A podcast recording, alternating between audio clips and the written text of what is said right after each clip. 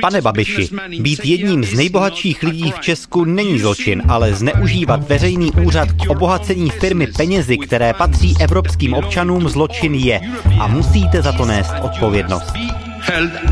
Aktivity českého premiéra a předsedy hnutí ANO Andreje Babiše se znovu dostaly na pořad jednání evropských poslanců. Debatu podnítili nedávno zveřejněné výsledky unijního auditu o možném konfliktu zájmů premiéra. Tentokrát ale poslanci nekritizovali pouze Andreje Babiše, ale celou Českou republiku. Jak kauza dopadá na postavení země v rámci Evropské unie?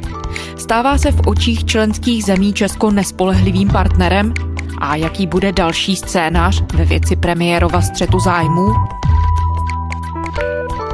Je pátek 21. května. Tady je Lenka Kabrhelová a Vinohradská 12. Spravodajský podcast Českého rozhlasu. Viktor Daněk, zpravodaj Českého rozhlasu v Bruselu. Ahoj Viktore. Hezký den. Viktore, kauzy českého premiéra a předsedy hnutí ANO Andreje Babiše se ve středu tedy ocitly znovu, nutno říct, na půdě Evropského parlamentu. Není to tedy poprvé, kdy europoslanci mluvili o možném střetu zájmů premiéra. Co teď přimělo poslance k tomu, aby znovu na to téma debatovali? Ten bezprostřední důvod je to, že Evropská komise koncem dubna publikovala první ze dvou auditních zpráv na svém webu, což je poměrně mimořádné. Ona to standardně u auditu nedělá, ale zdůvodnila to tím, že je tady velký veřejný zájem a tlak ostatně nejen ze strany europoslanců, ale i evropské ombudsmanky, aby ten audit byl veřejný. Čili eh, definitivně se tady potvrdilo, že ty závěry už z prosince roku 2019 jsou konečné a ten audit tedy konstatoval střed zájmu premiéra Andreje Babiše. No a krom toho bych řekl, že to je i jistá únava nebo naštvání na straně europoslanců z toho, jak dlouho se už celá ta kauza vleče vlastně stále bez nějakého jednoznačného výsledku, takže je to ze strany europoslanců jakýsi pokus na to upozornit, pokusit se popostrčit ty věci trochu eh, kupředu, no a k tomu bude sloužit i rezoluce, kterou europoslanci připravují. O té rezoluci budou poslanci hlasovat příští měsíc v červnu během své další schůze. O jak zásadní krok půjde? Já jsem měl možnost si ten předběžný návrh rezoluce přečíst, on se ještě může změnit, jsou tam desítky pozměňovacích návrhů, takže rozhodně ještě není konečný, ale v tom základu už asi se příliš měnit nebude.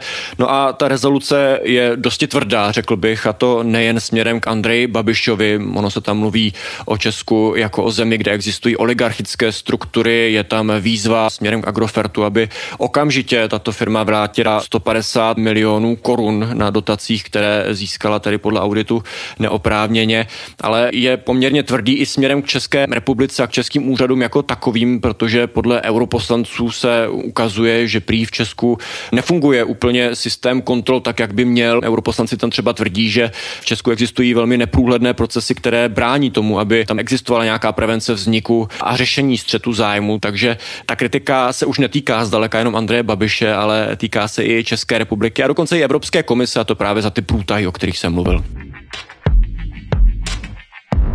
No to je asi, dá se říct, kvalitativní posun v tom hodnocení České republiky. Je to docela i silný slovník.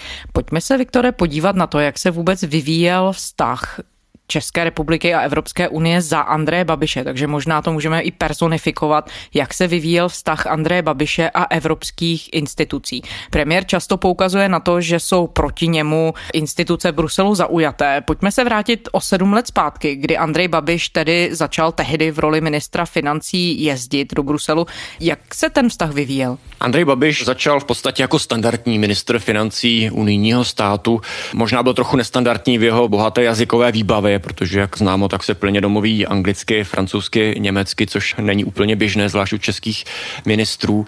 Jeho velkým tématem tehdy, co by ministra financí, bylo přenesení daňové povinnosti, ten takzvaný mechanismus reverse charge, který velmi aktivně a angažovaně prosazoval. Já jsem tady tehdy ještě jako zpravodaj nebyl, ale můj předchůdce Filip Nerat mi říkal, že tehdy mezi ministry panovala jistá až obava z toho, aby Andreje Babiše někde nepotkali, protože koho Andrej Babiš potkal, tak tomu povídal střílel právě o reverse charge a tlačil na ostatní státy, aby ho přijali, což se tady nakonec stalo, ale nakonec tedy po tom, co se Andrej Babiš dostal do úřadu vlády jako premiér a ministerstvo financí převzala Alena Šilerová, tak reverse charge nakonec Česká republika navzdory tomu úspěchu, že ho protlačila, tak ho nikdy nespustila, ale to je úplně jiný příběh.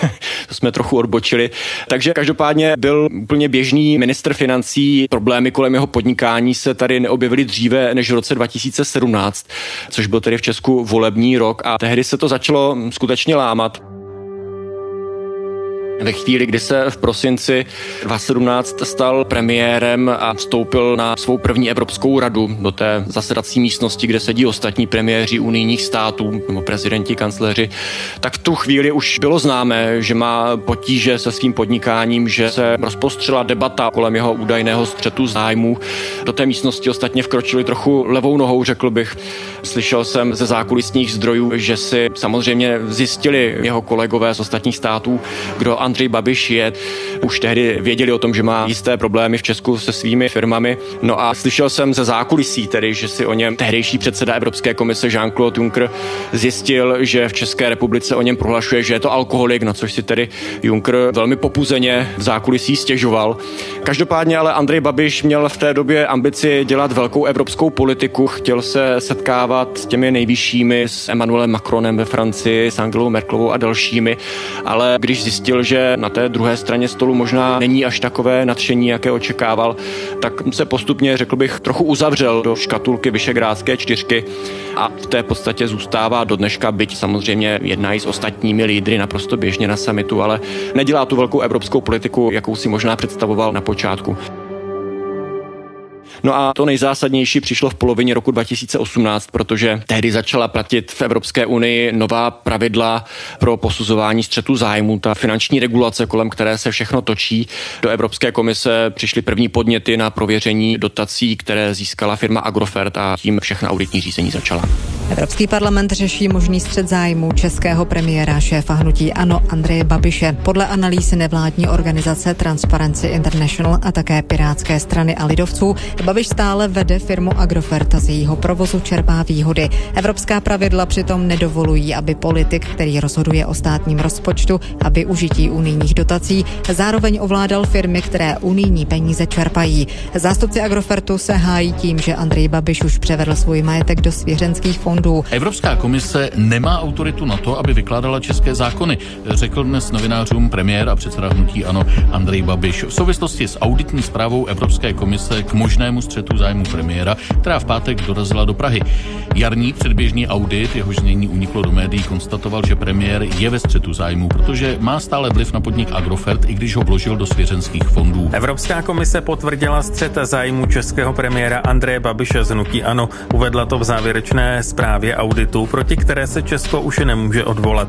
Podle premiéra Andreje Babiše z Hnutí Ano je audit Evropské komise o jeho střetu zájmu účelový a zmanipulovaný. A dá se říct, jakou pozici má tedy český premiér na evropské půdě teď? V tuto chvíli řekl bych, že z pohledu Evropské komise a Evropské rady je to prostě premiér členské země, zacházejí s ním s jistou úctou, která zkrátka premiérovi členského státu eh, náleží, je normálně zapojený do jednání, dokonce i do vyjednávání o rozpočtu Evropské unie, byť by si mnozí europoslanci přáli, aby byl z tohoto jednání vyřazen, dokonce k tomu vyzývali právě kvůli těm kauzám kolem střetu zájmu, protože říkají, že člověk, jehož on říká bývalé firmy, čerpají dotace z evropského rozpočtu současně nemůže evropský rozpočet vyjednávat. Podle europoslanců to je jasný střed zájmu. Ale každopádně to tak je. Vyjednával víceletý finanční rámec a zkrátka zapojení do všech jednání, byť možná ta pověst Vyšegrádské čtyřky jeho samotného ho do jisté míry limituje. Limituje ochotu některých dalších premiérů se s ním spojovat. Ale úplně jinak je k tomu v Evropském parlamentu, protože Evropský parlament je autonomní na dění v členských státech a tam se Andrej Babiš v podstatě nemůže ukázat. Ukázalo se to v době době před volbami do Evropského parlamentu, kdy Andrej Babiš dostal pozvánku, aby vystoupil s projevem, stejně jako ostatní premiéři unijních států. A tehdy to odmítl, respektive jeho okolí ho přesvědčilo, že to není dobrý nápad, vzhledem k tomu, jak je názorově Evropský parlament naladěný, protože by se z toho stalo skutečně taková možná až obžaloba Andreje Babiše za jeho problémy. Většina těch lidí tam dělá kampaň, takže eh, podle toho se jich chovají, to jsme viděli co se týká eh, toho, eh, ty mé pseudo kauzy o střetu zájem, takže tam není vůbec důvod jako mezi ně chodit. Doufáme, že většina tam už ani nebude po, po nových parlamentních volbách. Takže skutečně do Evropského parlamentu nemůže, tam jsou jeho problémy známé. V Evropském parlamentu panuje, řekl bych, až naštvání na něho, takže tam jeho pozice nikterak dobrá není. Tak a s tímhle vším, co teď víme, s tím kontextem, pojďme do Evropského parlamentu ve středu a podívejme se na to, jak to slyšení vypadalo, jaké argumenty tam zaznívaly. Byla to skutečně velmi tvrdá kritika. O Andreji Babišovi padala slova jako mafián, oligarcha. Můj vzkaz panu Babišovi je jasný. Nemůže být zároveň oligarchou, premiérem a největším příjemcem unijních fondů v České republice. Ale ta kritika se přesouvá i k Česku samotnému, jak jsem říkal, protože začíná převládat dojem, že i české úřady se nedokáží s tou situací příliš vypořádat. Aby bylo možné obnovit důvěru, je potřeba udělat několik věcí. České úřady by měly vymáhat peníze s firem pana Babiše. Evropská komise musí jednat jako strážce právního státu a neměla by se zdráhat spustit mechanismus na ochranu rozpočtu. A pan Babiš má samozřejmě na výběr. Může vyřešit svůj střed zájmů tím, že zastaví proudění peněz z evropských fondů do svých společností, přeruší vazby na svoje firmy nebo odstoupí jako člen Evropské rady. Kritika zaznívala ze všech velkých frakcí, od Evropské lidové strany, od sociálních demokratů, od zelených. Nezaznívala z frakce Obnova Evropy, což je domovská frakce Andreje Babiše, ale nezazněla tam ani obhajoba až na dva hlasy členů hnutí ANO. Já ale považuji za krajně nešťastné, že někteří kolegové vyzývají ke spuštění mechanismu, který by ve svém důsledku vedl až k zastavení čerpání veškerých evropských peněz pro celé Česko. V politické hře by se tak stali rukojmími všichni příjemci. Nikdo ze spojenců Andreje Babiše z ostatních států se do té debaty vůbec nezapojil. I pro ně, myslím, je to velmi nepříjemná situace a nechtějí se možná jeho spojenci ušpinit tím, že by se do té debaty pouštěli a hájili možná něco, co je jen těžko obhajitelné. Mr. Babis, being one of the richest businessmen in Czechia is not a crime. Často se tam opakoval argument, že má Andrej Babiš právo patřit mezi bohaté, z nejbohatších obyvatel České republiky, ale není možné zkrátka být v exekutivní funkci a současně být zodpovědný za implementaci evropského rozpočtu a ovládat firmu, která čerpá dotace z rozpočtu Evropské unie. Byť Andrej Babiš samozřejmě říká, že Agrofert neovládá, že zcela splnil české zákony Lex Babiš tím, že firmy přesunul do svěřenského fondu.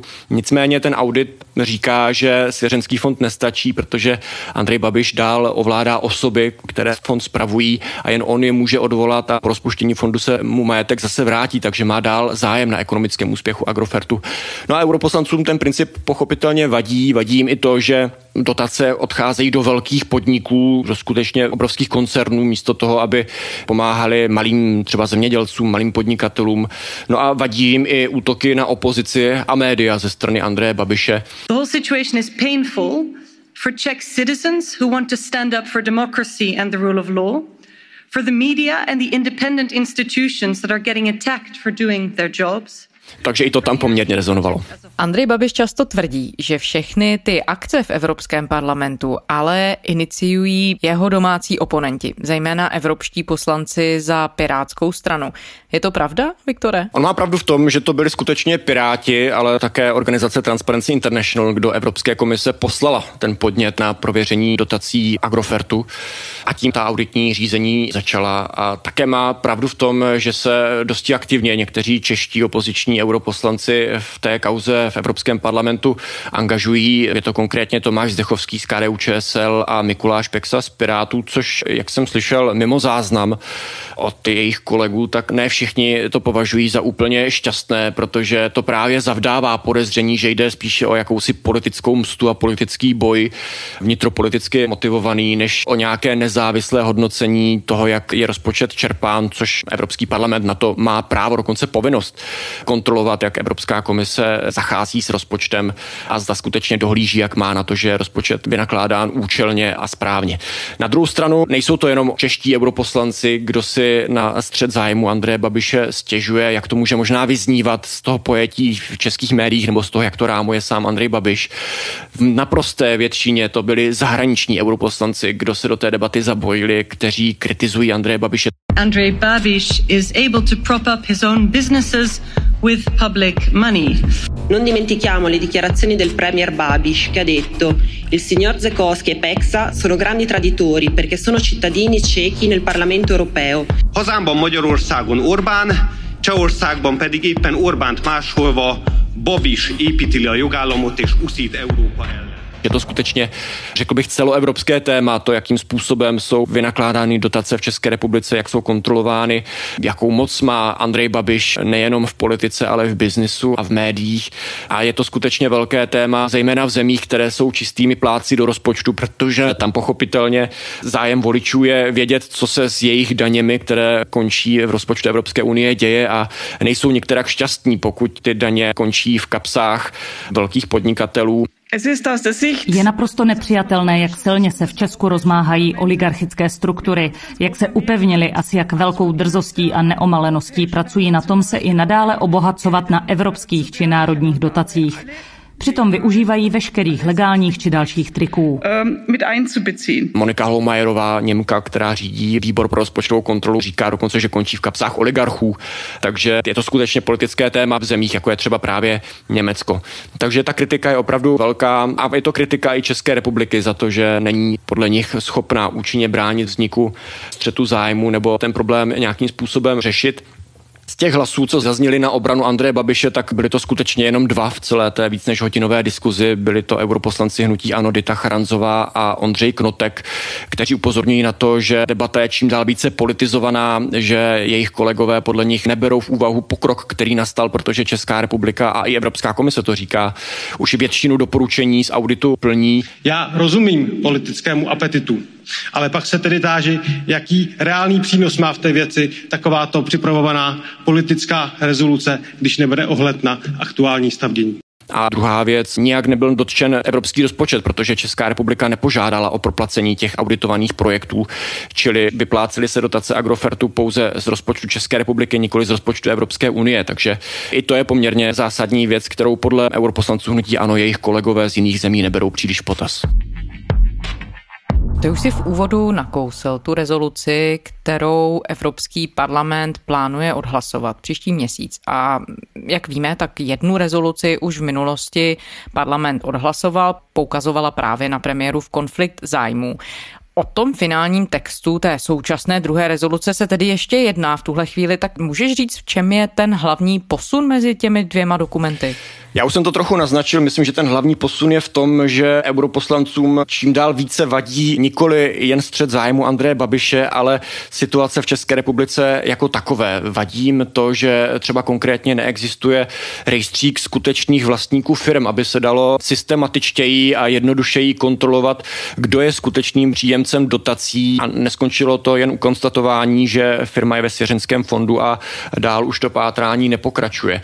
Takže europoslanci v té rezoluci na mnoha místech kritizují Českou republiku za to, že nepostupuje dostatečně razantně, že v Česku existují podle nich neprůhledné procesy a neprůhledný systém, který nepomáhá prevenci vzniku střetu zájmu nebo nedokáže účinně už existujícímu střetu zájmu zabránit nebo ho zastavit. Takže z problému Andreje Babiše se čím dál více začíná stávat problém České republiky. A do jaké pozice to tedy Česko sune, Viktore? Znamená to, že Evropský parlament a potažmo tedy možná i další evropské instituce začínají považovat Česko za nedůvěryhodného partnera? V té debatě, která se tento týden v Evropském parlamentu odehrála, se několikrát zopakovala kritika směrem k Česku i v souvislosti s tím, že podle europoslanců v Česku nefunguje právní stát tak, jak by měl. Řekl bych snad, že už se začíná objevovat jakási nedůvěra ve fungování právního státu v České republice. A teď samozřejmě nehodnotím, jestli to tak skutečně je, za to má faktickou poru, to posoudit neumím, ale reputačně to rozhodně pro Českou republiku není dobrá vizitka a myslím, že to bylo vidět nejen v Evropském parlamentu, tématu, ale teď nedávno jsem narazil na rozhovor nového šéfa CDU Armina Lašeta, kandidáta na příštího německého kancléře, až na podzim odejde z funkce Angela Merklová a ten prohlásil, že vidí jako svůj velký úkol navrátit Polsko, Maďarsko a Českou republiku do středu Evropy z té trajektorie, kam se vydali. Z čehož je vidět, že mentálně zkrátka i v té nejvyšší vrcholné německé politice se Česko dostalo na roveň států, jako je právě Polsko a Maďarsko, které mají dlouholeté problémy s právním státem, kde ta nedůvěra je skutečně obrovská k tomu, jak funguje systém justice třeba právě v Polsku, kde je pod velkým politickým tlakem. Takže pro Česko to skutečně reputačně není vůbec dobrá vizitka. A ještě k té rezoluci, ona je právně nezávazná. Ale pokud ji tedy poslanci za měsíc odhlasují, co se bude dít dál, jaký dopad to všechno může mít? Ta rezoluce téměř jistě bych řekl projde, bylo to vidět i z té debaty, ta kritika byla v podstatě jednomyslná směrem k Andreji Babišovi, síly, které by se ho zastávaly, jsou skutečně minimální ale zcela upřímně ten dopad rezoluce bude minimální. Ona je to skutečně, jak si říkala, právně nezávazný dokument a Evropská komise je zcela nezávislá na tom, co se děje v Evropském parlamentu nebo jinde. A je to možná i vidět v tom, jak ten audit samotný pokračuje. Řekl bych, že Evropská komise celkem usiluje k tomu dospět k nějakému smíru. Je to vidět, že se i začínají potkávat třeba v dílčích věcech pozice České republiky a Evropské komise. Ostatně auditoři některé připomínky České republiky i vyslyšeli. Snižovala se kvůli tomu třeba i celková výše té finanční korekce, kterou původně Evropská komise navrhovala, ale uznala třeba, že v tom auditu byly nepřesnosti nebo chyby v tom původním návrhu.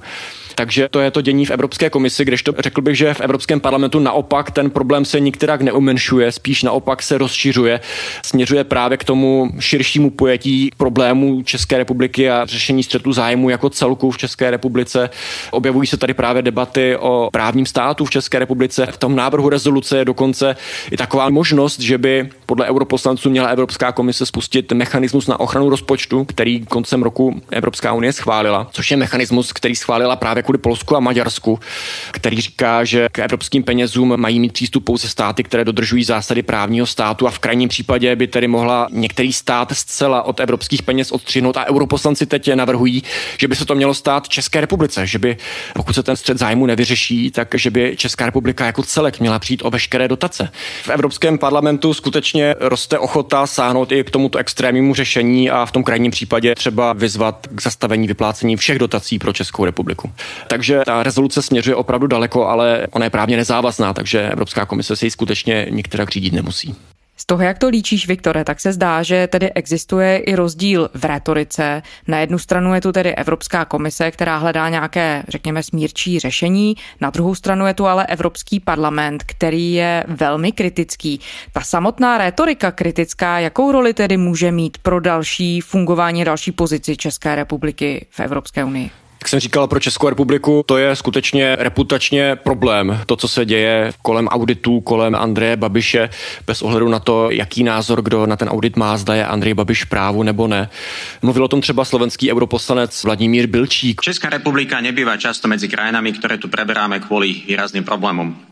Je mi preto velmi líto, že vláda Andreja Babiša stavia Česko do této pozice. On říkal, že není zvyklý na to, že by se o České republice kdy takto mluvilo, že byly to obvykle jiné země jako Polsko nebo Maďarsko, které jsou v tom mentálním světě úředníků, diplomatů, politiků v Bruselu pokládány za země, které mají problémy. Česká republika to nikdy nebyla a najednou se mezi tyto země skutečně řadí. Ale je tady skutečně rozdíl v tom, jak se na to dívá Evropský parlament a Evropská komise. Evropská komise i pro ní je to, myslím, dlouhodobě nepříjemná situace, protože to celé řízení je skutečně bezprecedentní. Ještě nikdy se neřešil střed zájmů, ještě navíc na takto vysoké úrovni premiéra jedné z členských zemí a když se tady často objevuje kritika Evropské unie, že to je nějaký superstát, tak ono to tak v praxi rozhodně není. Členské státy mají stále prim a hlavní slovo a teď najednou Evropská komise by měla premiéra z členského státu takto popotahovat, tak i pro ně je to jistě nepříjemné a ocitá se pod tlakem, ale uvidíme, jak se to bude dále vyvíjet. Ještě čekáme na výsledek druhého auditu toho zemědělského, který stále běží. No a co je důležité, tak celý sport celá jistě směřuje k Evropskému soudnímu dvoru. To je strategie, o kterou usiluje Česká republika a chce se o to pokusit tak, že pokusně Česká republika proplatila dotaci pro společnost Fatra z holdingu Agrofert a to kvůli tomu, aby mohla požádat o proplacení této dotace z rozpočtu Evropské unie a pokud Evropská komise, jak Česká republika očekává, to proplacení zamítne, pak by toho mohlo Česko využít jako záminku k tomu, aby se mohl obrátit právě na Soudní dvůr Evropské unie a ten by mohl posoudit, zda tedy skutečně Andrej Babiš ve střetu zájmu je nebo není, protože v tuto chvíli, ať se to někomu líbí nebo ne, je to stále střet dvou právních názorů, právního názoru České republiky a právního názoru Evropské komise a to konečné slovo by tedy mohl mít až Evropský soudní dvůr. Viktor Daněk, zpravodaj Českého rozhlasu v Bruselu. Viktore, děkujeme za rozhovor. Děkuju. A to je zpáteční Vinohradské 12 vše. Děkujeme, že posloucháte. Všechny naše díly najdete na serveru iRozhlas.cz, v podcastových aplikacích, také v aplikaci Můj rozhlas. A pokud nás posloucháte rádi, podpořte nás v anketě Podcast roku. Stačí najít na adrese Podcast roku a vyplnit kategorii Veřejnoprávní podcast. Děkujeme, to byla Lenka Kabrhelová. Těším se v pondělí.